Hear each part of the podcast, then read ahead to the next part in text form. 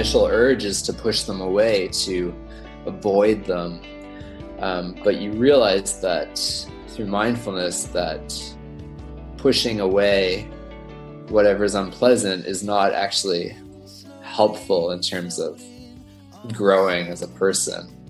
Hi, everyone. Welcome to another episode of the Ikigai Project. My name is Peter Nakamura, and in this episode, I speak with Greig Perantinos, who is a second year clinical social work student. He actually should be just completing his degree this year, and him and I talk a little bit about uh, his background in business and entrepreneurship and shifting into the world of social work, which is where he is now. Um, in this wide ranging conversation, we also talk a little bit about uh, mindfulness and meditation and how he creates his, his habits around this.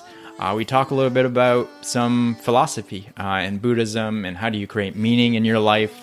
And uh, of course, as a social worker, his interest in uh, psychotherapy and how that can benefit those uh, who are looking to build a more robust mental health and well being uh, for themselves. So, I hope you enjoy this conversation with Greig. Feel free to connect with them on social. You can check out the show notes. Otherwise, enjoy the show. Greig, thanks for joining the Ikigai project. It's great to have you here. Thanks, Peter. It's great to be here. Um, I'm really excited about this conversation because we've had uh, a chat before this about some of your work in um, in social work or your studies in that space, and also around mindfulness. So there's a lot here that I want to um, explore with you, and uh, also I, I, feel like we have um, a bit of a kindred spirit thing going on with your background in going to school for uh, for business and then making that career pivot into into social work. So um, sure. let's let's let's get started and and I'll, and I'll kind of rewind a little bit to where I typically start with my guests, which is exploring a bit of your origin story. Um, you know where where you grew up, um, what kind of things you like to do as a kid, um, and any kind of formative moments in those earlier earlier years that have shaped who you are today. So sure. feel free to take that wherever you you you feel like would be most interesting to you. Well, I lived in the east end of Toronto until I was nine when we my parents decided to move to a small town um, called Tottenham, just north of the city, and uh, that really shaped my experience in a lot of ways because it was completely different from the city. Um, so I got a bit of both uh, rural and urban in my childhood. I played a lot of hockey. That was pretty much everything I cared about as a kid. Um, and yeah. Um, I, I have, I've been living in the Toronto area for the last decade, but I've never heard of Tottenham before. Um, and for those who have, of you who are listening, this is not Tottenham in in the UK. This is probably a very small town, right? Somewhere. Yeah, not the Tottenham Hotspurs. Right. Um, it's uh, it's about eighty kilometers north of Toronto. Five thousand people when I grew up there. It's grown a lot since then, though. Gotcha. Um, so, what was it? What was it like growing up there? Uh, it's pretty peaceful. We had a few acres in, in just outside of town, so it was very quiet. We had a pond which we skated on in the winter. Um, but uh, yeah, very different from being in the city where it was just like hustle and bustle, and I felt I felt the the kids there were very different from the city kids so i really had to adjust uh, myself and uh, try to learn to fit in because i was this geeky city boy. And um, but uh, you know now it, it just feels like i love the city and the and the countryside. Yeah.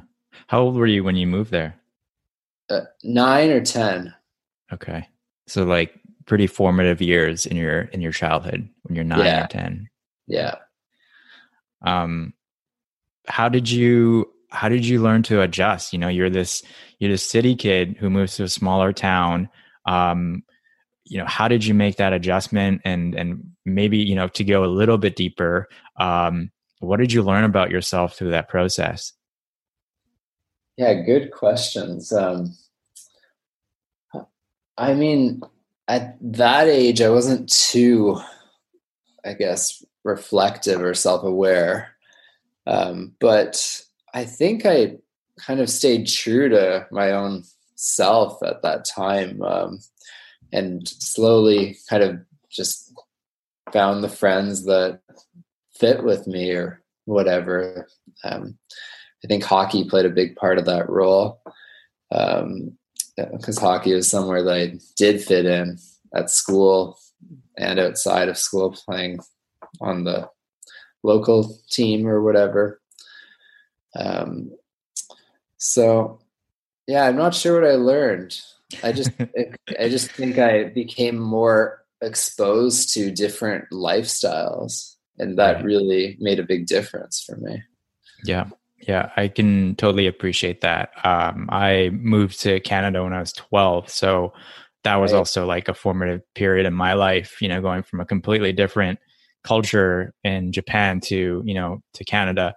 Um, you learn you learn how to I, I, don't know if survive is the right word, but you definitely learn how to um, kind of you know chameleon yourself into uh, yeah. the surroundings and and kids in particular are really good at doing that but um, at the same time it comes with a lot of challenges right because you're not able to you know you mentioned the self-awareness might not be there enough to understand what makes sense to adjust to and what makes sense maybe to hold true to yourself and be more authentic. Yeah exactly. Um so you play a lot of hockey which i want to just uh touch on. What what um uh what position do you play and do you still play hockey? I was a center. I don't play anymore. I would like to. Um, I, I miss the competitiveness of it, um, but uh, I find the city's not that conducive for. It, it seems like too much of a commitment. Uh, I've got a lot of other things on the go right now. Yeah, no, fair enough. It is. It is a lot of work. I need a sport, so I'm yeah, paddleboard. Yeah, Nice. Yeah. It's summertime right now if you're listening to this. So paddleboarding feels like the exact right type of activity to do. Um, so that that's awesome. Um, let's fast forward then to uh, you know to to university and that kind of graduating into that next phase of your life. Where where'd you go for university? What did you study? Uh, tell us a little bit about that. Sure. I went to Western, which is in London, Ontario, a couple hours west of Toronto. I studied business there. Um, I, I absolutely loved my degree. I feel like it, a lot of people don't love studying business, but it was something I was passionate about um, and still am. And um, yeah, at that point, I was just obsessed with entrepreneurship and um, that's i knew at that point that's what i wanted to be as an entrepreneur. And and after working for a couple of years um, in the corporate world i did start my own business and um, did that for four or five years before transition transitioning into social work so tell me a little bit more about that. Because um, as a fellow business degree graduate, um, it's pretty easy, I think, to go into that world of business and never look back.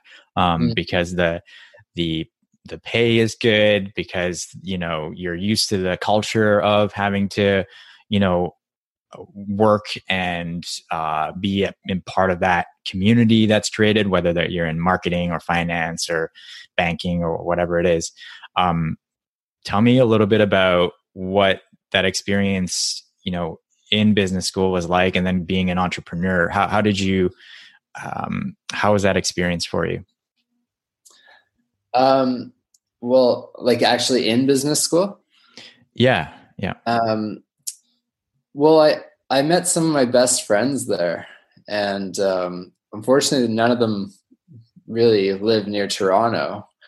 Um, but uh, I've remained quite close to them all since then, and um, they've we've all supported each other through our business careers. Um, some of them have also started businesses that have been quite successful and um, yeah i just had i just loved it personally i know that's not everyone's experience that's for sure um, mm-hmm.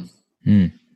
How um, how'd you get into entrepreneurship i think my my dad would always worked for entrepreneurs and I I was exposed to a lot of entrepreneurs at a young age that were extremely successful and I just thought that's what I want to be. So after graduating I was kind of I wanted to get some corporate experience, but then I wanted to um, I was always thinking about what business I was going to start. Like I knew that's mm-hmm. what I was going to do. And eventually the right opportunity came up. Um, a partner from who I met in my undergrad.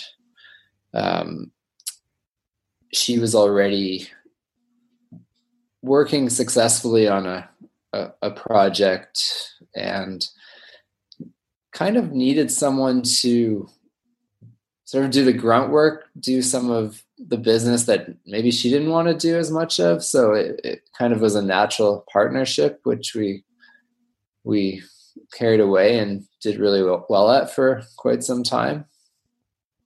Yeah, could would you mind um, sharing with us what the what the business was about?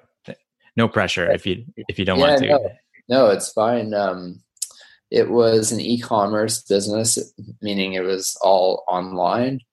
It hmm. was internet marketing. So what we were good at was ranking our websites on Google.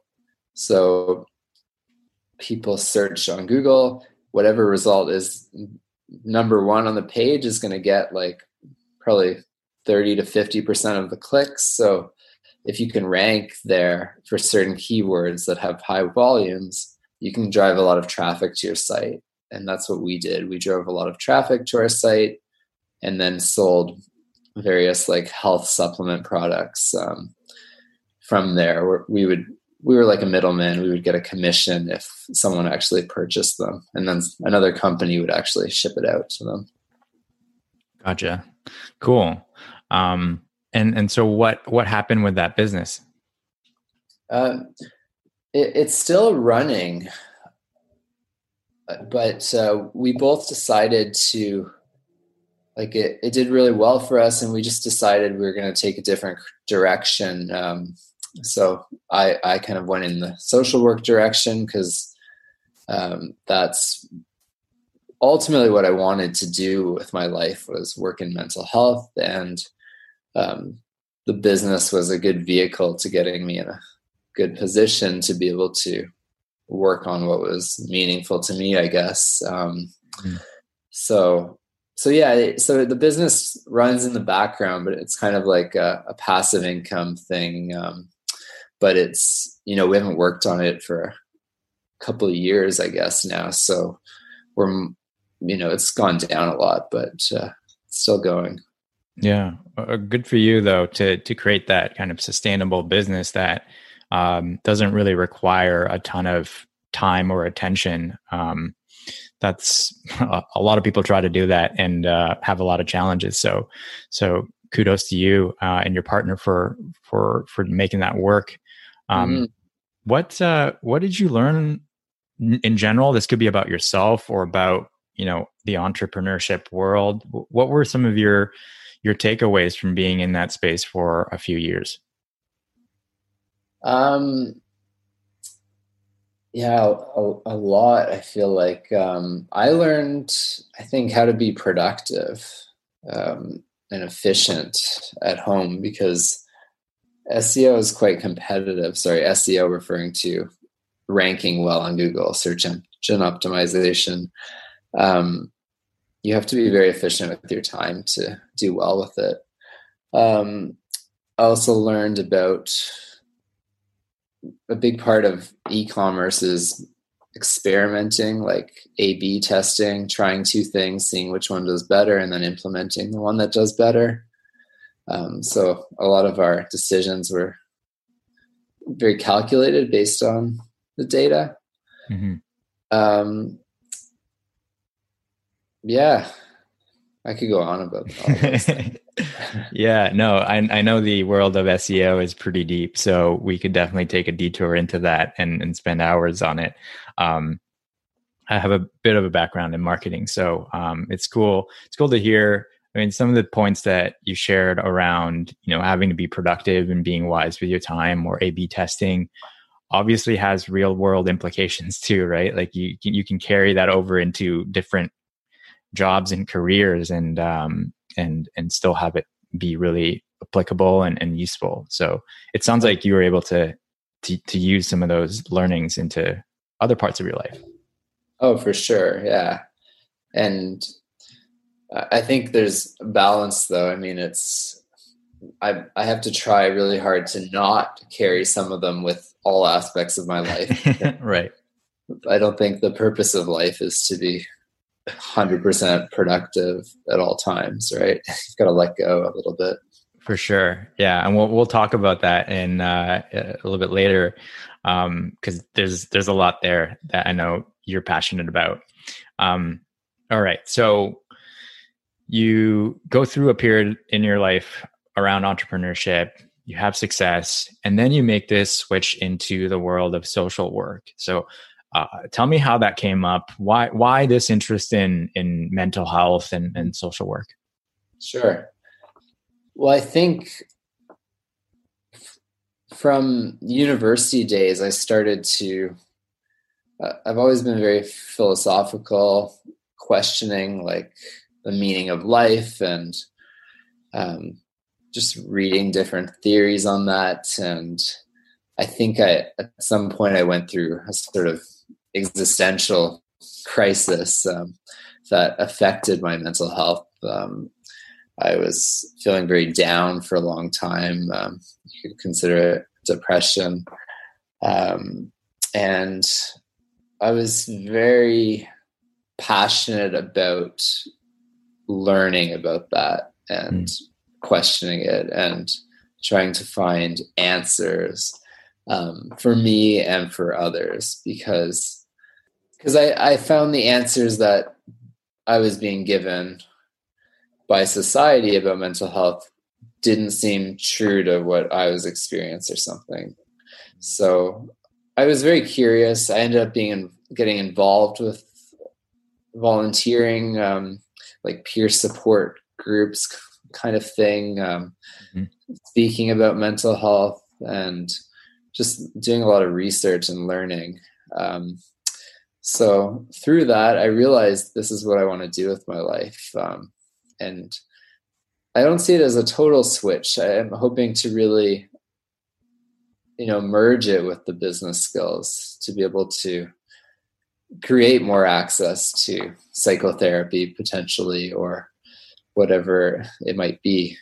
So so here i am a year into my two year master of social work degree yeah. And so I'm curious when you know you experience that the the depression and and feel free to you know uh just just share as much as or as little as you like mm-hmm. um when when did that happen for you was it in university or after when when did that um kind of realization that hey taking care of my mental health is really important when did that happen for you um my mental health didn't really get bad until after university, but I think a lot of the the questions was very much in university, like the meaning of life kind of questions. Mm-hmm.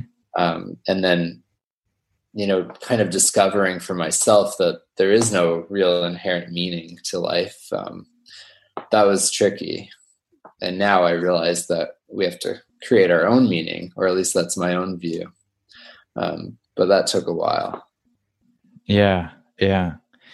Um, and I think that's a really interesting topic. Um, can you can you unpack that a little bit more um, around so life inherently not having any meaning? What does that what does that mean to you? And and combine that with creating our own meaning. How does that um, how does that show up in your life?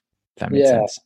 Um, for sure. It's well, I just don't believe there's any inherent meaning to it. I just see the world as quite empty.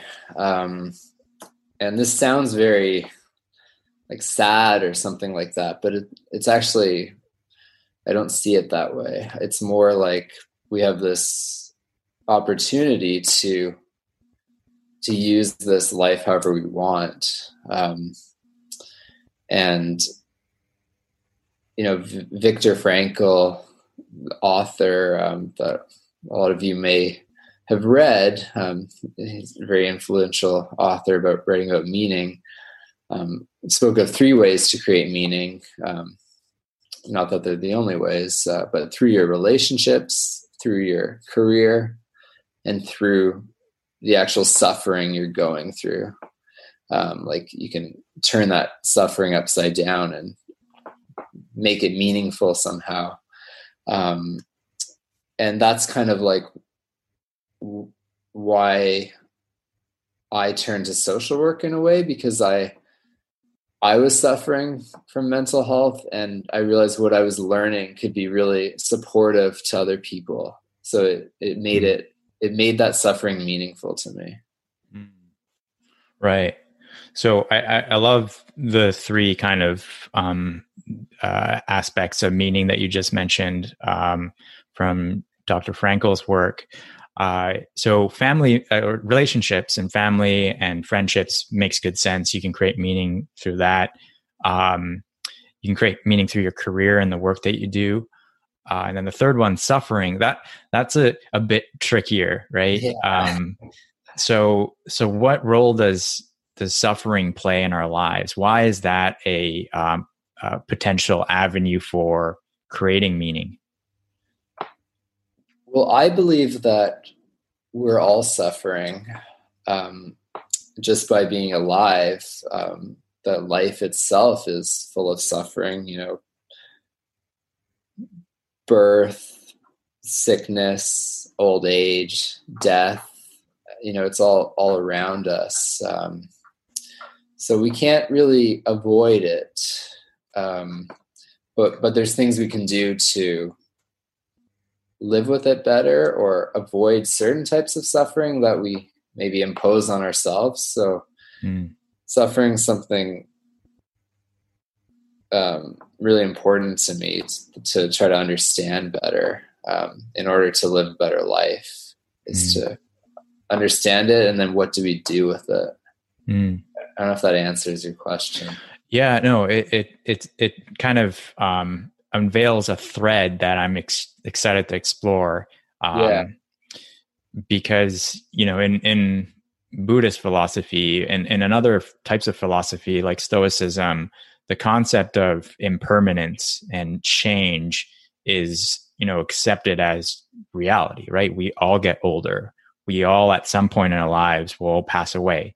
Um, things the, the only constant is change. So getting used to the impermanence and fragility of our lives is is actually a, a source of strength because then we can work with that. Then we we can be more anti-fragile and resilient um, so, you know, I know I know you're also um, uh, interested in, in, Buddhism. I don't know if you practice Buddhism, but some of these themes probably uh, are related to your thinking.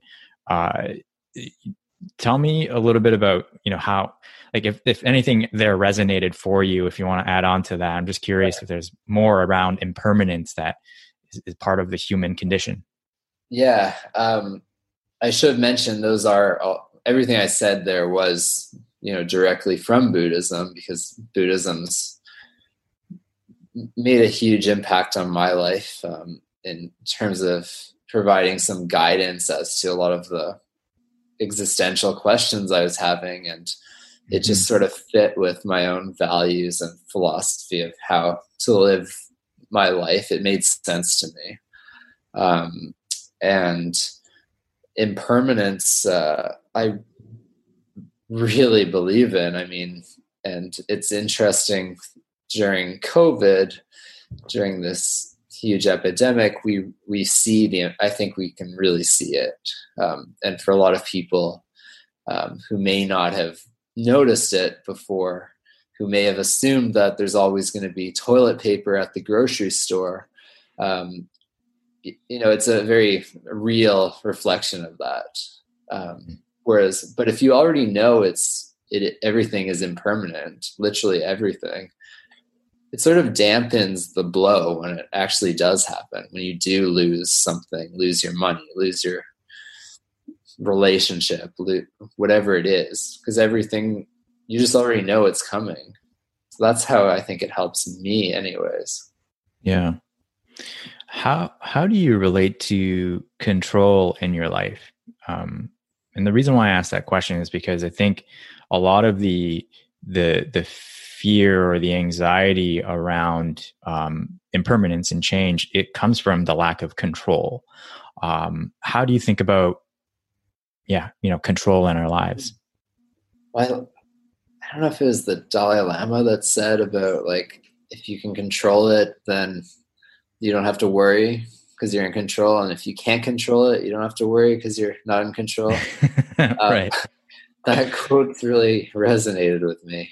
I mean, uh, it's it's difficult. It's difficult though. It's much easier um, said than done. That's for sure. But uh, I mean, I kind of remind myself of that. Like if I can't control it, then what what use is worrying about it? It's not a it's not a productive thing to do. Right. How do you practice this on a daily basis?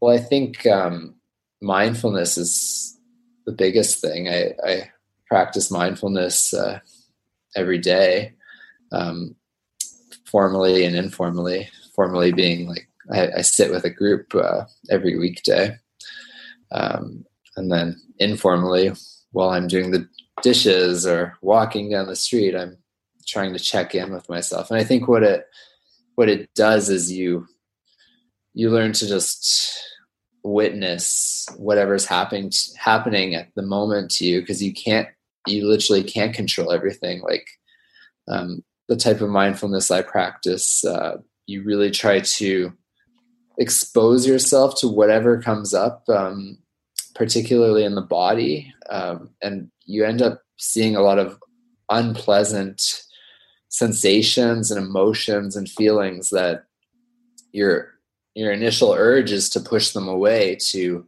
avoid them um, but you realize that through mindfulness that pushing away whatever is unpleasant is not actually helpful in terms of growing as a person um, mm.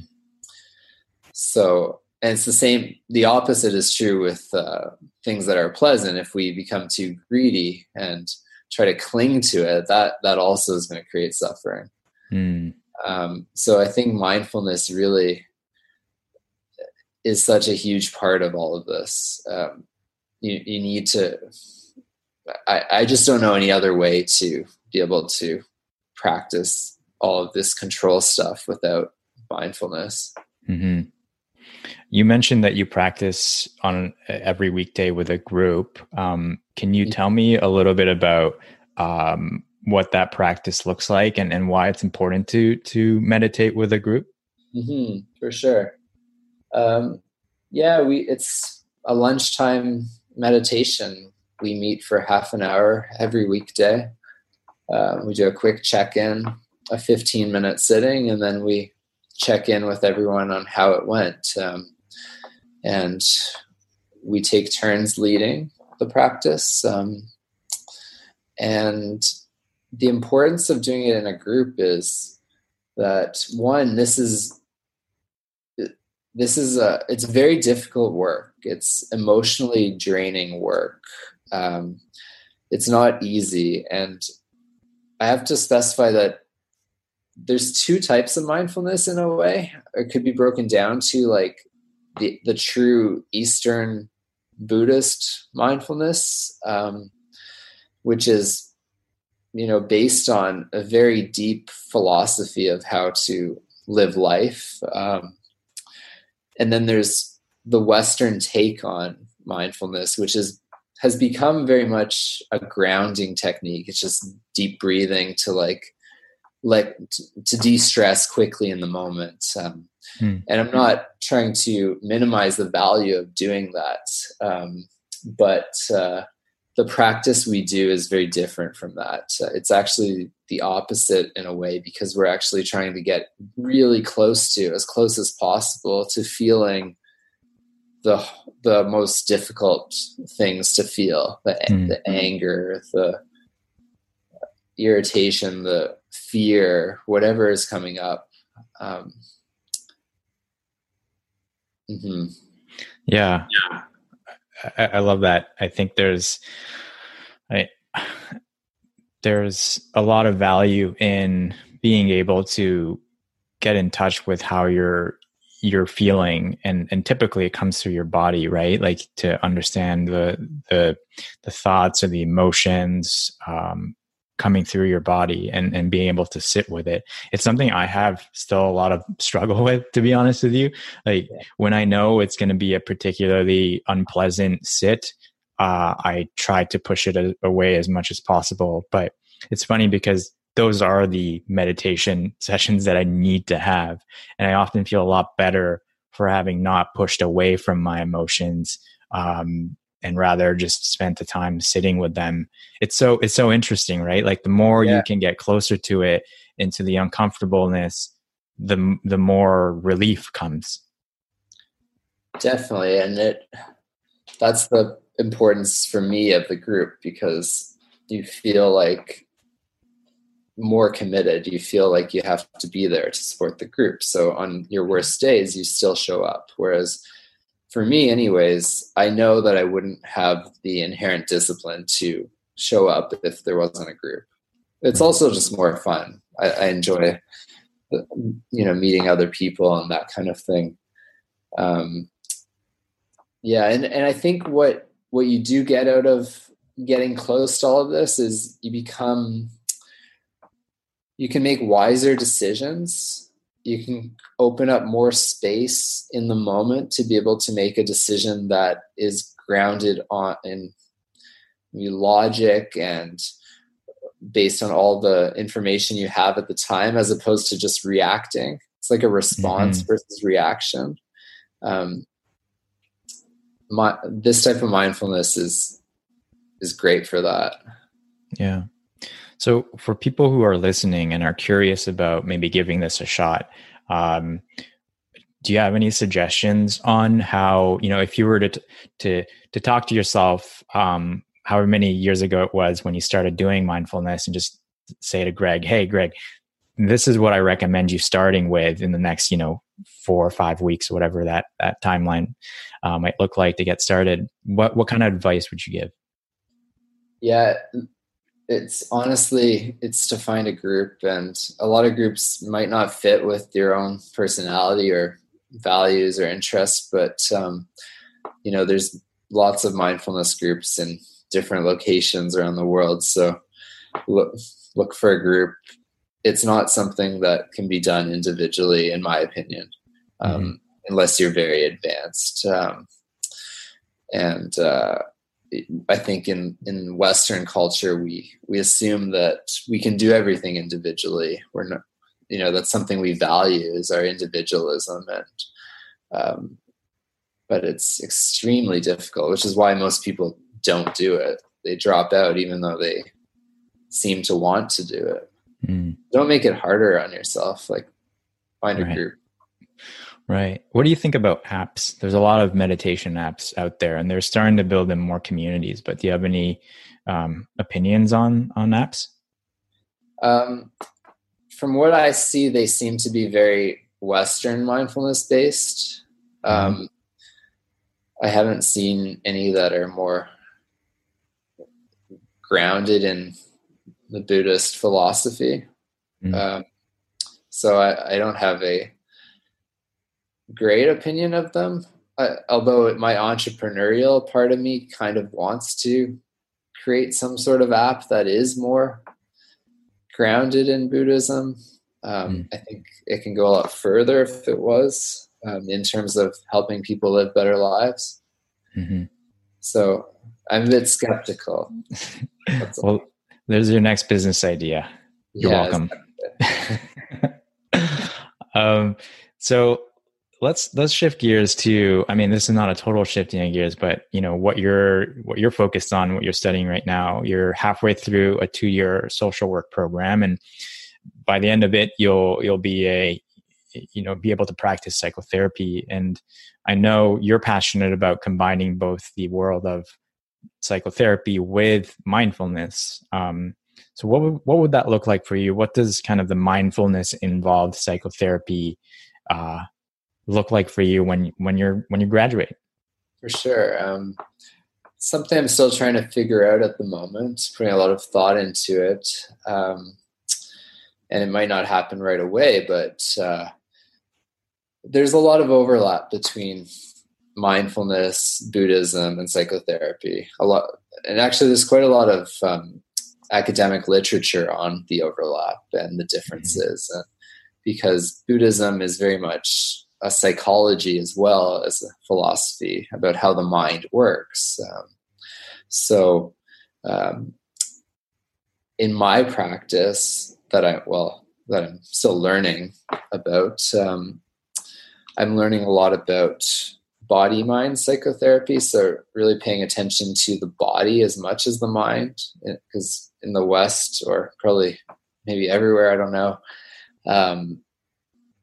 We're so stuck in our heads, mm. we've ignored the body when the reality is they're not actually separate, but we act as if they are separate. Um, so the kind of the I took a couple mindfulness um, informed psychotherapy classes, and that's what we really focused on was paying attention to the body and working with the body. Um, mm. So I'm hoping to do that in my practice later on. I, my dream is to have a practice where people can do the mindfulness sittings as a group and also see a mindfulness informed practitioner um, because I think the two go hand in hand.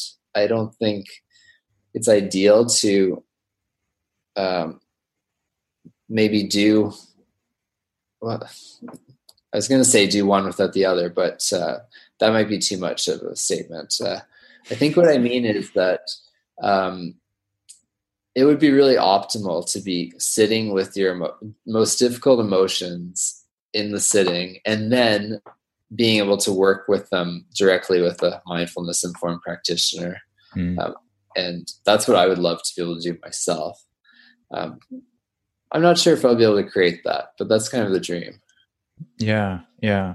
Well, I, I, I can, you know, relate to it just from my personal experience where I had the pleasure of working with a psychotherapist and learned a lot about my childhood and ex- kind of um, explored topics that I would never do on my own. Like just to have an adult in the room to help you say, "Hey, like you know the way that you were raised there are certain areas that i was not didn't didn't didn't seem doesn't seem right is helpful because you know your therapist kind of acts as that that you know parent figure in a way not completely um that kind of talks to you and your your past experiences in a way that you you, you know you maybe could not make sense of it yourself or don't want to so you kind of tap away from it but the mindfulness piece, I didn't really have in conjunction with it. And specifically, it was maybe loving kindness meditation and mindfulness that I could have used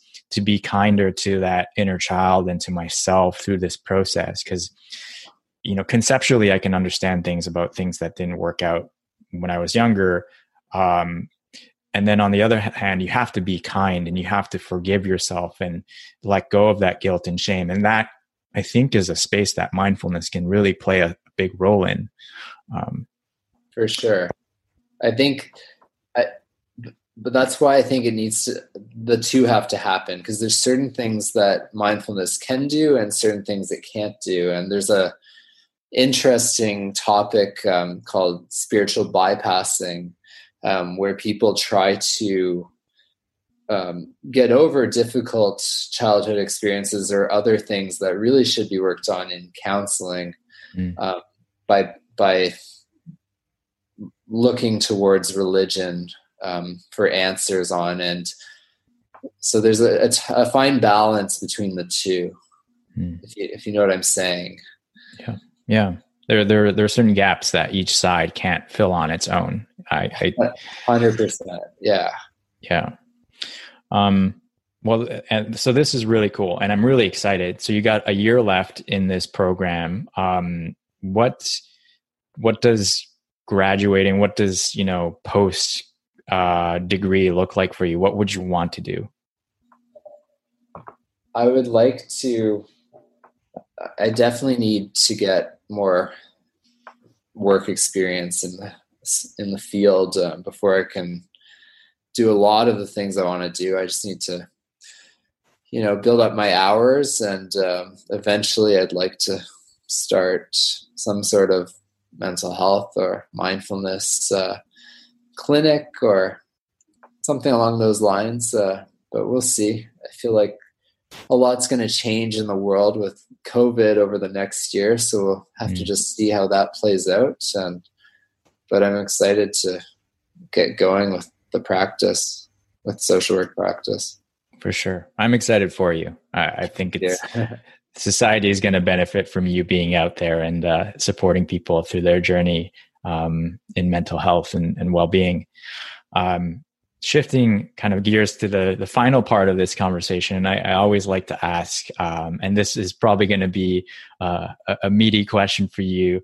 Uh, uh-huh you know the ikigai is the japanese word for the reason for being. Um, what does ikigai mean to you? And and you know how do you know you're you're going in the the right direction? Um, feel free to take this in whatever direction you uh-huh. you find most interesting. Um for me it just it feels right. Um i don't know. It's uh it's what I'm most passionate about. It's it's during my darkest times. This is the one thing that I was like able to get focused on and really, um, you know, be passionate about, and that that sort of drives me. And there's a lot that I disagree with in how mental health is treated in our society, um, which really pushes me in this direction. I just somehow I know inside that this is what I was sort of meant to do. Um, I, I really don't like the pathologizing of everything in our society, um, mental health related. I think mental health is very important to take care of, but I, I don't necessarily believe that um, we understand the brain enough to just prescribe a pill that mm. I know this is a big topic to bring up at the very end, but um, the the research just isn't there. I mean, we don't we're not paying enough attention to the humanistic approaches um, to mental health that I think are what we really need is maybe more connection in society, healthier lifestyles, uh, better, more balance. Um, sticking with our values um, and th- that sort of thing. Things that social workers can really help people with. Uh, so um, that's why I chose to go into social work. Yeah, yeah, I love that. Every, everything that you just mentioned um, at the end there, I think we should be striving more, uh, more towards. Um, and you know it's um, it's really easy to um, get caught up in you know we talk about mental health uh, but it's it's all a holistic approach right? Like even the word mental health i, I learned from a, a, previous guest renee fishman just doesn't capture the whole um, meaning of of what we need to do. It's it's not just mental health it's physical health and it's it should just be categorized maybe as as well-being as as human beings and it also doesn't consider enough the impact of other people like we, right. we don't live in isolated hubs, although we sort of do during COVID. Um, but every, everything around us affects us. Like um, it's called systems theory. Like um, your workplace, your education, the people in those places, the healthcare system, the politics, the racism, every everything. Our our family members, our health, like it's all interconnected. Um, so to to pathologize mental health is to ignore all of that, which I don't think is accurate to what we're actually facing. Mm. Um, so we, we need a much more comprehensive, holistic approach. That's for sure. Yeah, yeah. Um, I feel like we could talk for another hour or so and oh. and talk about topics. We were actually before even the call talking about a few things that we haven't even had a chance to cover. So, um, but but this was great, and I appreciate you and your time um, helping to kind of unpack a little bit about your background and why you're so interested in in some of these topics that we covered.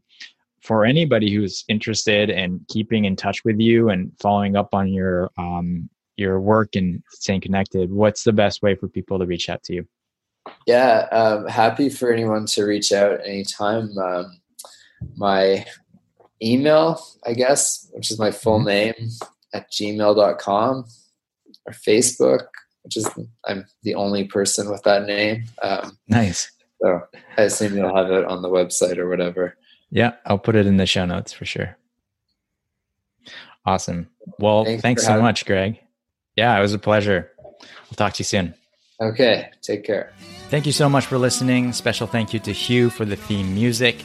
You can check them out at hearhue, H-U-E dot. If you're interested in learning more about the Ikigai project, you can check out the blog at ikigai.blog.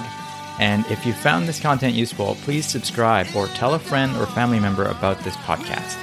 I'll see you next week for another episode of the Ikigai project. Take good care for now, everyone. Need to feel love.